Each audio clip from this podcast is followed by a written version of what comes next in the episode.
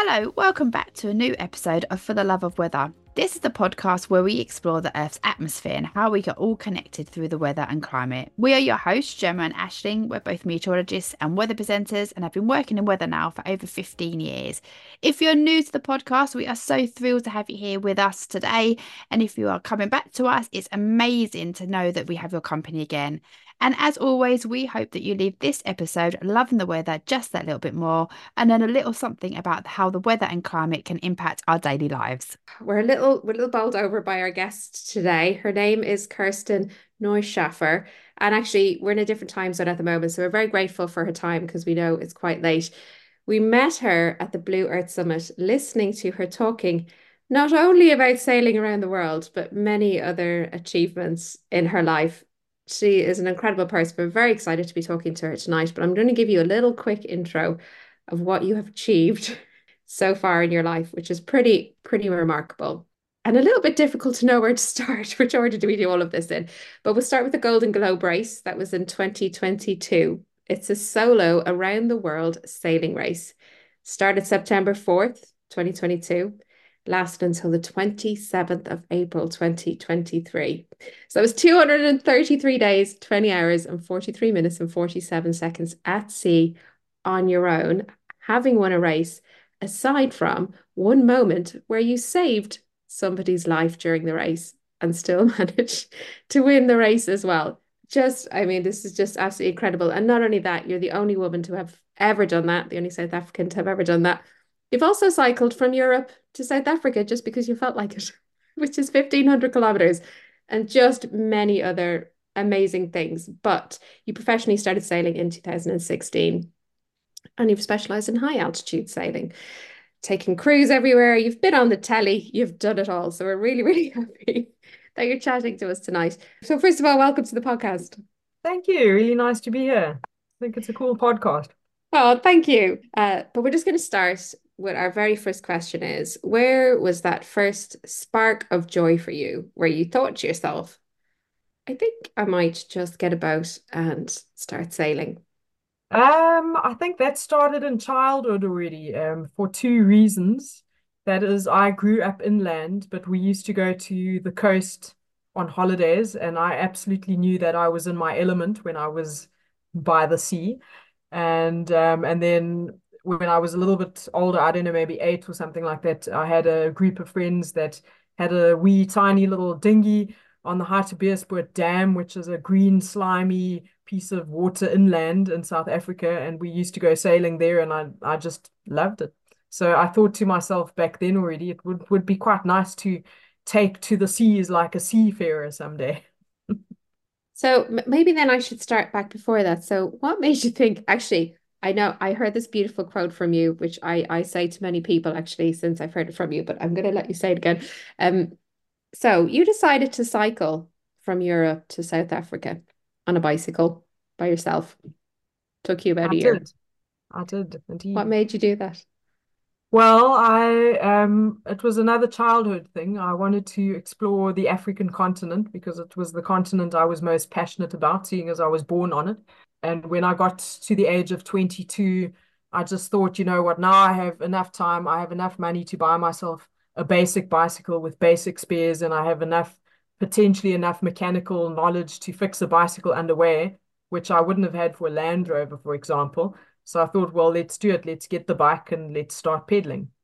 So I don't know if you remember this, but at the conference, you said um, somebody said to you, no one's ever done that before. And you said, Well, I'm going to do it. And that's it. Well, I mean, it's kind of the thing. That people would say it's not doable. And then I'd say, Have you tried it? And they'd say, No, we haven't tried it because it's not something you just try. It's like, well, how would you know if it is or isn't doable if you haven't tried it? So I love that. I just love that. Absolutely love that. Have you tried? No, well then.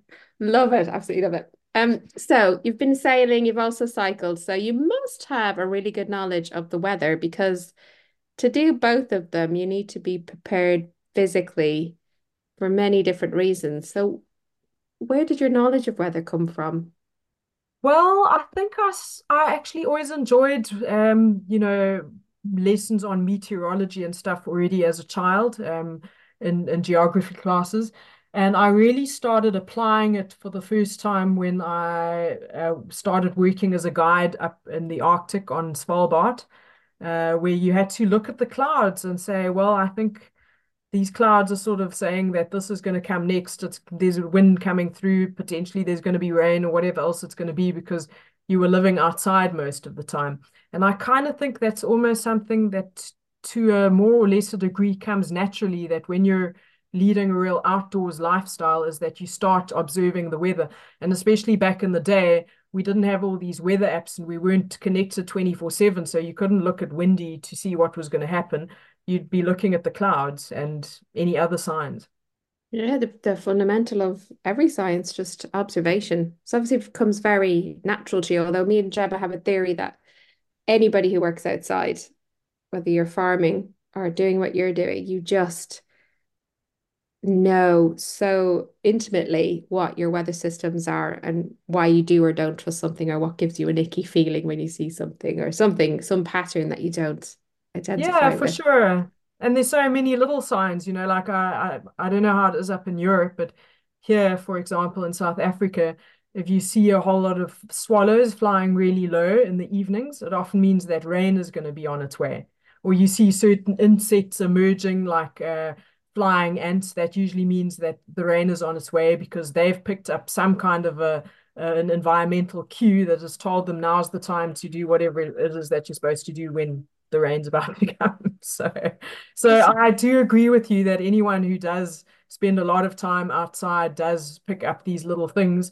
And perhaps these apps that we have that give us uh, additional weather information aren't necessarily bad because you can combine it with the knowledge that you already have just to understand the bigger system of what's happening. Yeah, I've never heard the swallow one before. That's really, really interesting. I've never heard that one before. Yeah, I mean, I'm sure you've got uh, little creatures up north there that do similar kind of things when it's, you know, time for some kind of a weather pattern to to emerge. So, Yeah, Yeah, yeah. rather worryingly, I have a desperate lack of worms in my garden, which may not seem like a big deal, but where are they? Which which hmm. means that there's no birds eating them. I, I've just noticed in the last year a severe lack of worms. But anyway, I digress. You mentioned uh, Sp Svalbard. So hmm you've you must know then the the change that's happening there. It's I mean, I have. I haven't been there for many, many years. I was last there when I was 19 or 20 years old. So we're looking at about 11, you know, 20, 21 or 22 years since I was last there. And I would imagine that if I went back, it would look very, very different. I would imagine the glaciers have receded, but I haven't been there to really see it myself. So, Yeah, it's had a lot of attention over over the over the last year. Um, when you were growing up, who was your biggest champ? Who used to champion you?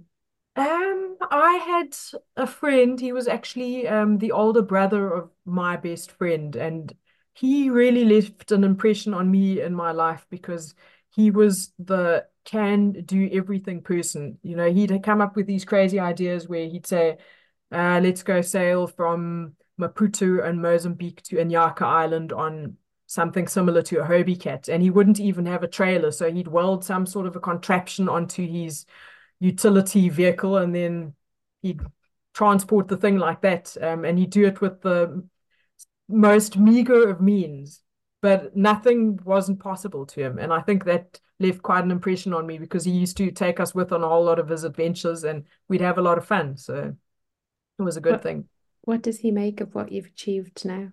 Um, I'm not sure. I think maybe in in some ways he's ever so slightly envious, but then again he's achieved he's achieved an incredible thing too, and that is that he became a wildlife vet and he's he participates in these amazing uh, research projects, which must be incredibly rewarding. So I think on the one hand he he chose the route of studying, which if you've invested so much to study, you've kind of got a responsibility to use uh, whatever you use your education, whereas I just chose the more free-spirited way. So um yeah, I guess it's got its pros and its cons. Talk us through a little bit about the Golden Globe race. I mean, you were at sea for 233 days. How on earth do you summarize that what was it like to sail through all of that water? I mean, I just don't even know. Where do you start with the question? Well, I think the concept of it is sometimes more more difficult than the reality because the, the concept of it is that you're imagining this incredibly long journey of a lot of time that you're going to spend out there and all these different kind of weather patterns and climate zones, you know, from passing through the tropics around the equator to the Southern Ocean kind of storms and whatever else you're going to encounter. You and think of all these things and you think, wow, there's a lot of obstacles and it's a very, very long way.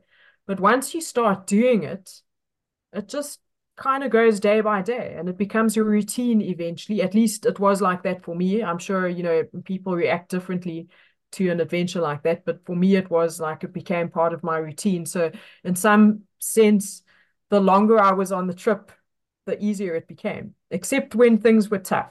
You know, there were moments when things were tough where you thought, well, it would have been nice to have a shipmate now to help me to whatever it is I have to do or while away the boredom of being stuck in the doldrums or whatever it is. But as long as the boat was moving and things were going the way they were supposed to, it, it, it kind of was felt good. Did, did you ever feel lost? Um, not really lost in the sense that I didn't know where I was or in the sense that I felt that my life or the safety of my boat was at severe risk.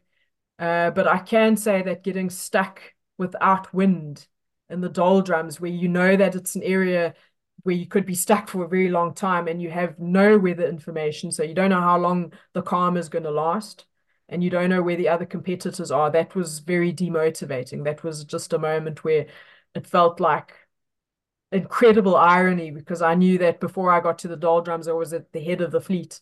And then I just had this feeling when I picked the doldrums up already, the south of the equator, I just had a feeling this is this is not good news.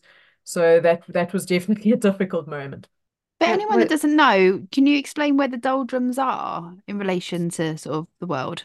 Yeah, so um, there it's called the Intertropical Convergence Zone. So that you really find it in the tropics, um, where you've got the northeast trades and the southeast trades that kind of converge on the equator, and they're fighting for dominion, if you could call it that way, or describe it that way. So, um, so you get this sort of uh, windless zone where uh, the air is rising because it's so very hot, and you get a kind of a windless low pressure. But it's quite a violent area as well because, in spite of the fact that there's no wind, you get some really violent squalls and thunderstorms and lightning storms and that kind of thing. Um, and yeah, I, I guess it's always been a, a sort of a difficult zone for any sailor, especially the sailors of old that had no weather information and didn't know how long they might be stuck there without water or whatever the case may be. If you're in a boat and there's a thunderstorm, what do you do? Um, I mean, you can sometimes avoid them because you can sometimes see those big cumulonimbus clouds on the horizon, and especially like at night, they're black right down to, to the horizon. If you have a bit of moonlight, for example, you can see it, and you can see if there's thunder and lightning, and you can try to see a little bit what course those squalls are taking, and alter your boat's course to get a little bit away from them but you certainly can't always avoid them. And uh, one of the things you do do is uh, if you've got any portable electronics, like for example, uh, an emergency position locating beacon or an EPIRB or a satellite phone or anything like that, you put it inside an oven because because the oven's metallic, so it's a Faraday compartment. So if lightning strikes, it can't actually get into that closed oven space. So at least you can save your handheld electronic devices because all your other inbuilt electronic devices on the boat will probably get fried. And then the other thing you can do is where where the stays, the shrouds that hold the mast up come down on the sides, you can hang some copper wires over to make contact with the water so that if it does strike, it grounds itself rather than the electricity is there for longer than it needs to and does more damage. But other than that, there's not really that much you can do other than hope it's not going to strike you. And I've been surprisingly close to thunderstorms without them actually having hit. So knock on wood. This is mad. I just can't imagine. imagine that. Like, just that that's your thought process. You have to be so quick about everything that you think about. Yeah, you do. Like taking evasive action is always the best. Um, And I've I've never experienced it at sea, but uh, uh, an electrician or an electronics guy actually told me that uh, lightning will only strike if it's somehow attracted by the length of the antenna. The antenna in this case being the mast. Um, and that if you need to get into the electrical cell for it to actually strike. And he said to me, if you get into an electrical cell, the hair on your arms and everywhere will stand up. And it's happened to me once on land before where it wasn't cold and there wasn't anything freaking me out, but all my hair was standing on end and there was a big electrical storm brewing. So it, it is quite interesting, this thing of actually getting into the cell. Wow, the physiology of it. That's incredible. I didn't actually, I, I didn't know that. I know a lot about thunderstorms. I didn't know that. That's unbelievable. Yeah. I'm glad I've never I guess that's going into the field of electrophysics already. Yeah, it's incredible. Um, yeah. how, how did it feel? First of all, winning the race, but also being the only woman to ever do that. Winning the race felt great because I had set out with the the goal to try my very best to win, and I, I say try to win rather than to win because I knew that the chances of not winning were very big because there's just so much that could happen that could stop you from finishing the race or make someone else get there before you. Um, but so when I did win, I was incredibly happy because it had been my goal. Um, but the woman aspect was of lesser importance to me because, as I always say to people, I was born as a woman and I didn't really have to do anything to be a woman. But I did have to work incredibly hard to prepare my boat and then sail it through that race. So, so yeah, I mean, obviously, secondary. It was secondary to me. Let's put it that way the woman part. Yeah, it's I find it a really um, interesting conversation at the moment, you know, because there's just not quite the quantity of like women and girls doing all of that type of thing. So have you have you been asked to speak much about it or to encourage you, yeah, you know the girls and uh, you know how do how do you feel that you probably don't realize that you're a role model, but you are. Yeah, I mean that that's taking a bit of time to sink in for me. Um, but on the other hand, I do think it's a pity that there aren't more women, uh, you know, doing this kind of sport, or even if it's not in a race, even just working in the industry, because I don't, I really honestly don't feel that women are inferior because, uh, you know, I don't know what it's like sailing in IMOCA, for example, because they're very big boats and possibly you need more physical strength. But when it comes to sailing the boats that I've sailed all my life, you don't need the extra physical strength. You just need to be able to grind a winch. And obviously, uh, oftentimes it's about the judgment. What judgment call are you going to make? What mental strength are you going to have? Uh, and how are you going to read a situation and react to it? And and when it comes to those things, I really don't see why there should be any difference between um, male or female. And I just think it's it's just an, a traditional thing that men used to go out on adventures and men used to go out to, to uh, and women didn't possibly because they were looking after the children at home or something like that. But in the day and age that we're living in where you you don't have those or those roles in my opinion shouldn't be that defined anymore. I think more women should be participating in these things. So i think it's more a traditional sort of social construct that we need to get past. Yeah and i do agree with you as well. I mean you want that completely on your skill and yes, I know what you mean. If you're secondarily sort of like a, a female, that you did that amazing, an amazing task. But I guess for everyone else looking at you, you're the first to do that, which is actually for me, it's a big, you know, it's a big deal. It's a really big deal, and probably to a lot of other young sailors as well who are, you know, starting to come through and being like, well, of course I could do that. You know, like yeah. that shift, that shift in mindset. Well, I, if that if it has that uh, um, sort of effect, then great. I'm interested to know how do you pass the days when you're there? Because obviously you're doing maintenance to the boat as well, but there must be mm-hmm. other long periods of time when there's you're just sailing and enjoying the scenery. Like, how do you pass the time? Because it's yeah. a long time to be away. It is, and I've always found when you go out to sea, for me more so sometimes than being on land, you need a routine um, at sea because otherwise the day can get long, and one blue day can very much resemble the next. But my routine, especially on the race, revolved a lot about uh, around the celestial navigation, because, uh, for example, in order to accurately navigate with a sextant and a compass, you also need um, accurate time. And we were only allowed mechanical timepieces, So we'd have to get a time signal off the SSB radio. And uh, that's also an atmospheric thing. So the ionosphere or whatever it is that these waves travel on are uh, affected by whether it's day daytime or nighttime. So for me, one of the best times to get a clear signal was early in the morning, uh, just after sunrise. So then I'd get my time signal, I'd set my wristwatch to the exact time, and then I'd get a sextant sight. Uh, so that that kind of started my day with the routine. Then later on, you'd plan a noon sight into your day, and if you felt like you needed to be even more accurate, you'd plan in an afternoon sight. Um, and then for the rest, it was a question of uh, keeping healthy, eating properly, keeping the boat in tip-top shape from maintenance down to keeping the boat clean, uh, getting a bit of rest. If it was pleasant conditions, then resting when you can, so that if you do have to stay up at night for any reason, you'll uh, be well rested. And then, you know, yeah, obviously enjoying enjoying the time. You know, sometimes maybe climbing up the mast if it's calm conditions, or if it's in the tropics, having a drag behind the back of the boat just so that you can cool down a little bit and have a little bit of adrenaline. If there's no wind, maybe jump overboard and have a swim.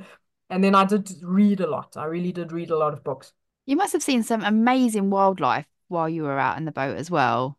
Yeah, yeah, you do see interesting things. Uh, one of the nicer moments in terms of wildlife was uh, approaching um, the South African coastline because it was at the season when the whales all come to the coastline to, uh, you know, calve and mate and everything else. So there were a lot of humpback whales, and I got there on a calm moonlit evening and the whales were surfacing right next to me and the spray from their you know spout was sort of wafting over the boat and um yeah and that was really special. You just see these massive glistening creatures in the moonlight. Um and then the next morning there were whales seals and dolphins all around the boat so there were these three species i didn't have any wind so i was just drifting and um, it's really frustrating as a sailor not to have wind, but it's also interesting because it, it draws the animals closer out of curiosity. As much as we're curious about them, I find marine animals, when, when they're in the water, they don't have any fear. So they often come very close. And from the tiniest little fish, you know, if you jump overboard with a mask on, you see these tiny little fish uh, up to these massive whales sometimes. So um, it is very special. And then one thing I almost always had was a, some form of a seabird. That, really? such an the amazing. yeah, the, the whole way around, you had some form of a seabird. Yeah, yeah. Uh, you know, down south it was always a type of a, an albatross. You know, sometimes it was the beautiful wandering albatross, but it could have been a different type of albatross, or it was a prion, or it, you know, in the tropics you'd get these brown boobies or something. They'd sometimes even land on the boat at night, um, and a variety of different birds that I can't even identify. So I'm kind of sorry I didn't have a, a, a bird book, a marine bird book on board so that I could have identified more of the birds that I saw. But there were almost always birds around of some or other description.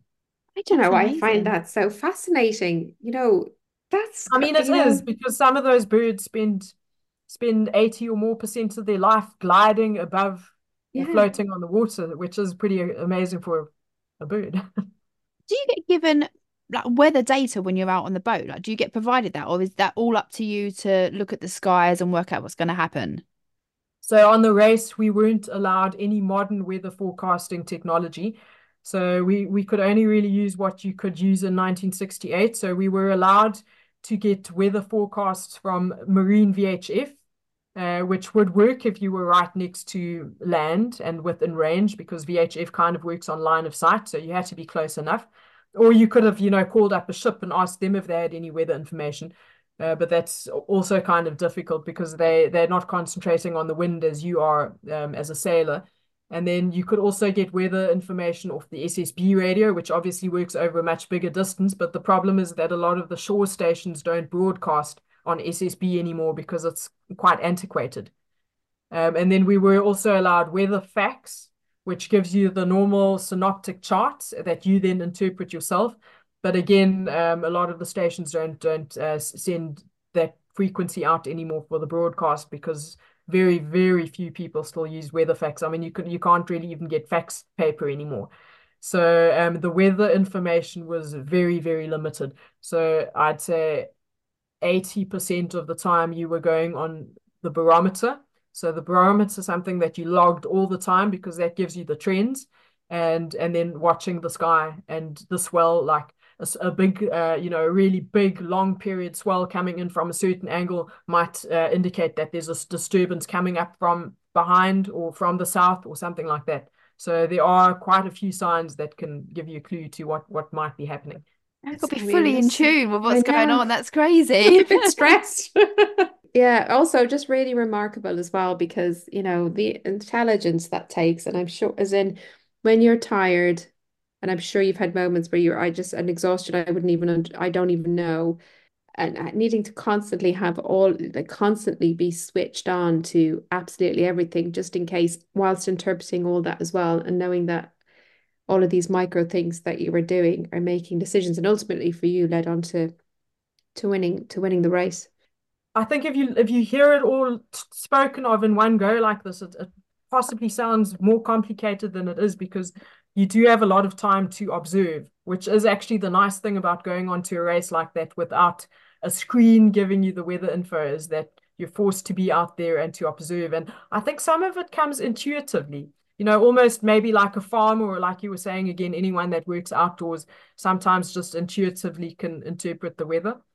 So, and knowing the, the, the global systems helps hugely as well, because for example, you know, the barometer's dropping in the Southern Ocean, you know, the wind's going to set in from the northwest. And when the barometer starts stabling out, the wind's going to suddenly switch to the west and then it's going to go southwest. So you kind of know exactly how to interpret the patterns that are going to come your way. So all those little things, cumulative knowledge over years does make the difference then in the end. So. Yeah, so much admiration for you. Honestly, it's just it's just incredible. What what's um what's what's next for you? What how how do you how do you go? What do you do next? What are you going to do next? Um, it's it's a difficult thing actually. Um, sometimes coming back from you know a project that's been a four year focus is is a hard thing because it suddenly comes to an end and then you you're standing there a little bit thinking what next. Um, it's also a nice phase. It's a calmer phase where you can reinvent yourself. But um, at this stage, I think I'm I'm happy to share the experience I had with those who are interested in it. Um, I might think of sitting down and writing it all down because I know that in 10 years' time, I'm going to have forgotten a lot of the details. So whether I publish it or not, at least I can read it in 10 or 15 years time and say, oh, that's right. I forgot that. That's how it went. Um, and it's a nice way to digest a very large experience. And then the other thing is that I've, you know, the whole project with preparing the boat and everything um, during COVID and everything kind of stopped me from coming home. So I was almost away from home for four years. So now I'm I'm also feeling the strain of catching up with all the things that I've neglected back home a little bit. and and COVID just changed the world, just just changed yeah. the world. Yeah. But I, I on the same token, I'm already starting to get itchy feet. Like I'm I'm feeling the desire to go on another trip, another adventure, shall I say. Oh, we can't wait to see what that's going to be. I'm just excited. I mean, I can only imagine people that you give this talk to. I mean, when we, we were just that whole when you were giving that talk, it was so silent in that room. Everyone was really listening. I mean, it's incredible. You need to write it down, and yeah, and like you say, lovely way to di- to digest all of that. Um, were you ever frightened? Um, on the race itself, I wasn't really ever frightened. Where I thought, now things might go seriously wrong. Uh, there were moments when I was anxious, when I realized, you know, it is pretty rough and with the types of swell, you know, breaking over the stern or whatever, there's a chance that something might break. But I always had good confidence and good trust that the boat was going to make it through.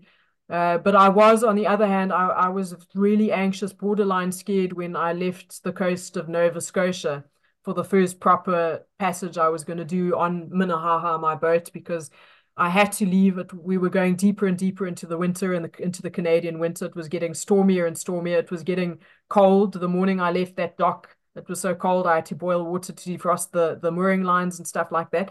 And I knew that I was going into a storm. It was a relatively mild storm compared to the others I'd seen, but I was going out into storm conditions for my first proper sea trial. And I must say, I was really, really anxious, if not scared and then all those things build up and then i was seasick and everything else so it, it, was a rough start and maybe it was the best because you get thrown into the deep end and after that it's like oh after that we'll we'll be fine with anything else so, you know.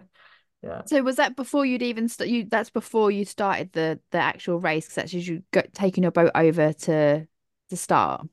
Yeah, I, I actually took a detour via South Africa. So instead of sailing from Canada to France, I sailed first back home because again I, I hadn't been home for a long time and I didn't want to leave the boat in Canada at risk of not getting in there if something strange happened with the pandemic and there were more lockdowns and stuff like that. I thought if I leave, I leave with the boat. And I wanted to get home, so I thought, well, I don't have much time. I better set sail and, and be quick about it. So yeah. I just don't think you realize how remarkable you are. it's just unbelievable listening to you, honestly. Well, thank you. It's just incredible. It's honestly absolutely incredible human, incredible human. I was just wondering, was there any part of the race where the weather was like especially bad and dangerous? Um, there was one storm that came through, uh, and and the rules were that if it's really a, if they think your life is in danger, they will give you some storm warning. Uh, I kind of knew it was coming already before they had told me because I was listening to the weather forecast from New Zealand, so I knew what was coming up behind. And that one could have gotten bad if I had been further south. It, I could have been in a really bad position. So it was, uh, it was a time when I actually purposely went north to run away from the worst part of the storm, you know, to get as far away from the eye of the storm as possible and to get out of the dangerous quadrant of the storm. Uh, but once I had had, uh, you know, the best part of 24 hours or more to run north, I felt quite confident that we weren't going to get into the really, really bad zone of it. God, race against time, literally. Right, we're going to have to move on for a little bit, but I really just want to ask you one thing about just about the guy's life that you saved. I didn't want to mispronounce it, so let me just do it. It was a Tapio Le Le Lehtinen. Tapio, Tapio Lehtinen, yeah. Can you just tell us, like, I mean, and also you gave him some gin when you met him. I mean, just just just indulge us. Tell us the story. Well, we we all all the competitors got a message via satellite to say that his boat had sunk, and I knew that I must be close to him because um, I'd gone past him. Well, I'd gone through the Cape Town photo gate just before him, and I knew was right behind me. So by the time his boat had sunk, you know, it was uh, days and days later. So I didn't really know at all where he was, but I assumed I was the closest person to him. So when I got the message, I phoned and I said, "Is there anything I can do?" And they said, "Yes, you're you're closer than anyone else right now to him." And um and I kind of knew that already. And you know, you think of a, a fellow sailor being in a tiny little life raft on what's quite a big rolling ocean. The Southern Indian Ocean's usually pretty rough ocean. You you don't really think of anything else at that point anymore. You just want to get to the person and help them because you know how you yourself would hope that other people would react in the same way if you were in their situation. But what I didn't know is because I got to him about 24 hours later, I didn't know what what mind frame he would be in because he'd seen his boat go down. He'd lost everything on board the boat other than his survival suit and one basic little grab bag, so he had nothing with him. And he was no longer in the race. And for me personally, I would have been pretty miserable and depressed under those conditions. And he was just making jokes and laughing he was very happy to see me of course but you know he was there was not a hint of negativity or sad or feeling sorry for himself or anything like that it was just he was happy he was happy to be alive he was happy to be aboard Minnehaha he was taking everything as though well this is another experience in life and one can just learn from it and see the bright side and enjoy it yeah, and then I did ask him when he finally came aboard, which took a fair bit of joking. You know, first he was saying, I don't want to, you know, encroach on your privacy and stuff like that. then he came aboard, and I thought, well, he hasn't eaten or, or drunk anything for the last 24 hours. So I offered him food and water and stuff, and he said, No, I'm fine, don't worry. And then I said, Well, how about how about a rum? And he said, Sure, I'll definitely, you know, toast over rum with you. So that's how it went. It's just, I just was so mesmerized by that story. First of all, that you found him. It's just, it's just incredible. It's just a marvel, an absolute marvel. So, Gemma, I think we're going to have to move on. So, we are going to move on now to our get to know me round. It's a really like quick fire round. A few of them are weather related, and then some mm-hmm. of them are just really random. So, okay. we always start by asking our guests what their favorite season is. Oh, that's a difficult one. I think down here in South Africa, I, I I really like May, which is sort of autumn. and going into winter because the strong winds start calming down and the real harsh heat starts calming down and everything just becomes a little bit milder. And then the other thing is you start getting the big the bigger swell from the winter storms pushing onto the coastline. So it's a nice season to go surfing. Another reason to just throw yourself into the water. if you had to choose, what would you prefer, the beach or the mountains? Oh, that's difficult too. Um, that's a really difficult one, but I think I'm a I'm a beach person. I need the sea. So possibly I'd choose the beach if I really had to make that choice. Yeah. We'll be kind and we can we'll we'll let you have both of them. It's fine. Well, A mountain right next to the beach is optimal. yeah. If you could have a superpower, what would it be? A superpower. Um, I think breathing underwater would be pretty nice thing to be able to do. No one has said that. That's a great answer. I didn't think of that. That would be amazing. I yeah, think we could we we we did breathe underwater, didn't we? Billions of years ago. Yeah, I guess we Fish, did. I I guess like we might have had some ancestors that flew as well, but Yeah. We've got a couple of more questions. This is one of our more random questions. If Mhm. you were a fruit or vegetable, what would you be? Um, if I was a fruit or a vegetable, what would I be? Maybe a nice avocado high up in a tree, just soaking up the sun. Also, one of the only pieces of food in the world that you could survive on if you Hmm. just didn't have anything else. An avocado has every single essential fat in it, everything you need to survive. There you are. Well, I didn't even know that, but I sure like eating them. This makes sense that you like them. They are delicious Yeah, they're all rounders. They're all rounders. Yeah. If you can invite one person to dinner, it can be anybody at all from any historical time frame or even a fictional character. Who would it be? I would invite Nelson Mandela to dinner. He's definitely someone I would have really, really loved to have met. I'm usually not really too fussed about meeting, you know, celebrities or prominent characters or figures in history or anything like that, but he's definitely one I would have liked to have met. yeah, I, incredible one. He probably on, he's probably on many, many people's lists. Would have Mm, changed the world. yeah, sure did. Sure changed my country. So, Yeah. Um, we've never asked anyone this before, but as I was as we were talking, I just it just came to me. But what's one piece of advice you would give somebody else? um, I would tell someone who's wanting to undertake a very long journey, whether that's in a literal or figurative sense. You know, it might be a big project that they want to undertake. I don't know, building a house from scratch or whatever it is. I would tell them not to look towards the end goal, the destination, or whatever it is they're trying to achieve, and not to let themselves be overwhelmed by doing that. I'd say take it a step at a time. And eventually you'll have laid enough bricks or done enough steps to have done the journey or built the house or done the project that you wanted to. I That's think I great needed to hear that today. Do you know that? That is lovely advice. Yeah. There's there's that image on social media that goes round and it's um a couple of dots and it says the start point and the end point, but then when it zooms out, it shows you like all the little points along the way and how you are making progress. But it just hmm takes a time. It takes time to make that progress. It's just little steps over and like over a longer period of time. I really like that image. It sort of is a nice one to see. Mm. I mean, it's a bit of a cliche. It's a bit of the a journey of a thousand miles begins with one step, but it's true when you look when you project too far ahead, it it can be overwhelming sometimes. So Yeah. And I always enjoyed the enjoy the journey as well. It's good to have a yeah, dream, but you don't want to know what it looks like because then you won't enjoy it when you get there. that's So true. And then the other thing is time goes really quickly. So even if you think it's quite a long-term goal, uh, in the blink of an eye, that time would have already passed. So just as well enjoy the journey, like you say. And then our final question is, what's one thing that you wish everybody knew about sailing? Oh, okay, I have to think about that now. Hmm, the one thing, because there's so many things. Yeah. I always feel really bad asking This people is this why you need to the write the book.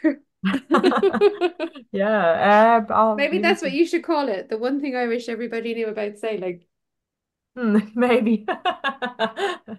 Then I'll have to then I'll have to give you that answer after the book. Uh, the one thing. Let me think now. Um, okay, well, I don't know if this is a good one or not, but the one thing I wish everyone knew is um how important it is to know your boat inside out before you even set out to sea, you know, leave the port, that you really know every little nut and bolt on your boat and where everything belongs and how everything gets put together again. Because there's, it's very likely that you're going to have a moment out there at sea where you're going to be grateful for that knowledge.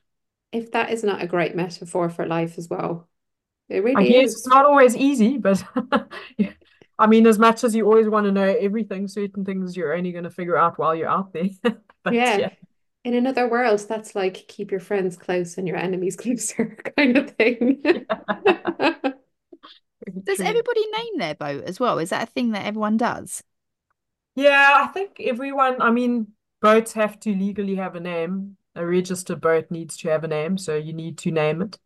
And um, I guess if you're building a boat from scratch, you'd probably try and give it the most meaningful name. But it's interesting how boat names go through trends as well. Like, you know, for example, I was working in a on a fishing boat for a while, and all the fishermen, because they were all kind of old captains and stuff, they'd all named their boats, all had a female name, and it was usually their wife's name or their daughter's name or something like that. And then, you know, the the later guys were naming their boats other things like seize the day or something. I don't know, you know, like different names. So yeah, I think and there's all this stuff about you're not supposed to change a boat's name, and if you do, you're supposed to do the appropriate ceremony and stuff to fend off bad luck and all the superstition involved around that kind of stuff. So If only life was that straightforward. yeah. Thank you, thank you, thank you so much for talking to us this evening. I have loved it and I'm so grateful for your time. And I really hope that you actually listen back to it and get to hear just how incredibly amazing you are. The one thing that struck me from talking to you is that you just don't seem to realize how cool you are. So thank you so much for chatting Well, to us. thank you. It's been fun. Um, I, I, you know, um, some people think talking about the weather is a boring topic, but it's something I can go on for days about. So yeah, I've enjoyed it. Thank you to you too. Well, if you ever want to talk to us more about the weather, we are always here because we love to talk about the weather. Um, if you have enjoyed this podcast, we would love it if you would subscribe, rate, and review the podcast and share it with everyone that you know. It helps other people find our podcast, and then we can share our love of the weather with more people. If you would like to follow us on Instagram, we are For the Love of Weather. On X, formerly Twitter, we are the number four Love of Weather. Um, and Kirsten, if everyone wants to follow you on social media, where can they find you? Um, I'm on Facebook under Kirsten Neuschäfer and um, Instagram, Kirsten GGR, and I've got a website which is kirstenggr.com. Check out the website, it's pretty amazing. There's going to be lots of people after this podcast, I think, that are going to feel inspired to take on a challenge. I know that I, I feel very inspired to take on a challenge. And we just hope that you leave this episode loving the weather just that little bit more. Thanks so much for listening, everyone. Bye bye.